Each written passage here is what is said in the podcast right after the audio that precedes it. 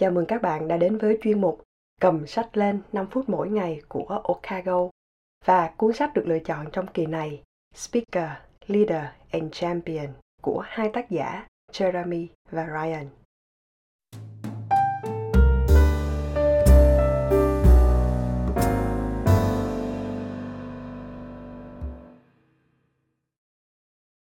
Nếu bạn mới nghe chuyên mục cầm sách lên của Okago lần đầu tiên, thì đây chính là nơi mà Kha chia sẻ những mẹo hay trong một quyển sách được chọn.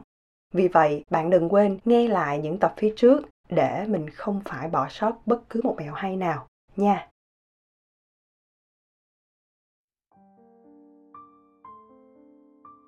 Mẹo thứ 33 bạn hãy nhớ điều chỉnh cách truyền đạt thông điệp đến với từng đối tượng là người nghe khác nhau.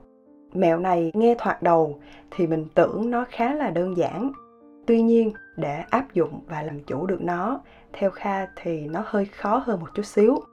Nói rõ hơn, mẹo này nhắc nhở mình chỉ nên đưa ra những thông tin thật cần thiết đối với người nghe bởi vì mỗi đối tượng họ sẽ có một nhu cầu khác nhau và họ chỉ muốn nghe những thông tin liên quan đến nó mà thôi. Thật sự cũng không giấu gì các bạn cả. Đến ngay cả bây giờ, kha vẫn còn rất thường xuyên mắc phải cái lỗi này.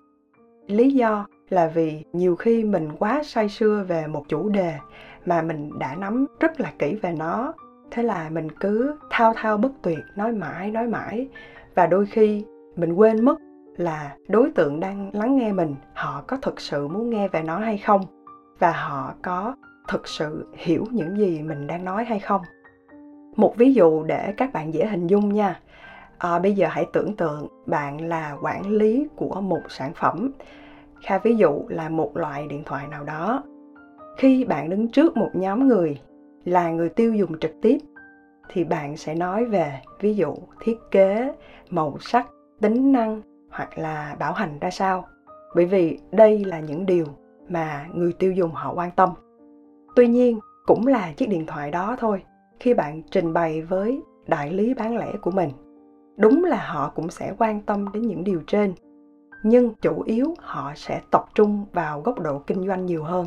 À chương trình tiếp thị của nhãn hàng ra sao để giúp cho đại lý bán được nhiều hàng hơn, hoặc là chiết khấu cho đại lý như thế nào, vân vân và vân vân vậy nên mình hãy luôn lưu ý rằng đối với mỗi đối tượng họ sẽ có những nhu cầu khác nhau nên mình sẽ có những câu chuyện thông điệp và cách trình bày khác nhau Mẹo thứ 34 Mình đã biết tùy vào đối tượng người nghe là gì, mình sẽ đưa ra nội dung phù hợp và đó là điều cần thiết.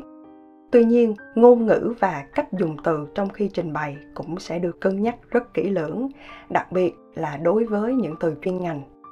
Thực ra lỗi này bạn rất dễ mắc phải nếu mình đã từng làm trong một lĩnh vực nào đó quá lâu rồi. Nhiều lúc mình chỉ gọi tắt cho nhanh, hoặc là có những từ thiên về kỹ thuật quá nhiều đúng là ai trong cùng một ngành cũng sẽ hiểu rất là nhanh, nhưng mình không thể yêu cầu tất cả khán giả của bạn đều hiểu về từ ngữ này ví dụ à, nếu bạn đại diện cho một nhãn hàng tham gia một buổi livestream giới thiệu sản phẩm chẳng hạn như là kem chống nắng đến với người tiêu dùng thì chắc chắn bạn sẽ không thể nói là à cái DOM của sản phẩm là tháng 8 năm 2021 được. Trong khi công ty của bạn ai cũng sẽ hiểu DOM là gì bởi vì nó là viết tắt của từ date of manufacture có nghĩa là ngày sản xuất nhưng có thể đối với khán giả của bạn, họ sẽ chẳng hiểu nó là gì. Và theo khai nghĩ họ cũng không cần biết cái từ này là viết tắt của từ gì cả. Và có thể họ sẽ bắt đầu đoán và diễn giải theo một ý nào đó. Ở đây, đúng là mình không bắt buộc phải loại bỏ hoàn toàn những từ ngữ chuyên ngành.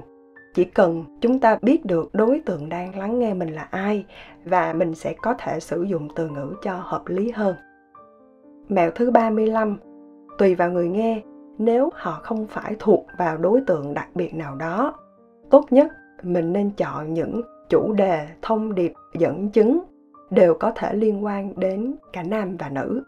Nghĩa là khi họ nghe bài trình bày của bạn, ai trong khán phòng cũng sẽ cảm thấy à nó liên quan đến mình và họ thật sự đồng cảm với nội dung của bạn ví dụ nếu bạn chỉ nói về thể thao thôi có khả năng các bạn nam sẽ thích nghe hơn các bạn nữ. Nhưng khi bạn nói về trang điểm làm tóc, thì có thể nữ họ sẽ lại hưởng ứng hơn nam. Tóm lại, với mẹo này thì một lần nữa nhấn mạnh lại, tùy vào đối tượng nghe mà bạn có thể làm chủ được bài trình bày của mình. Vậy là đã hết 5 phút đọc sách của ngày hôm nay. Kha chúc các bạn đọc sách vui và hẹn gặp lại các bạn trong tập tiếp theo nha. Bye bye.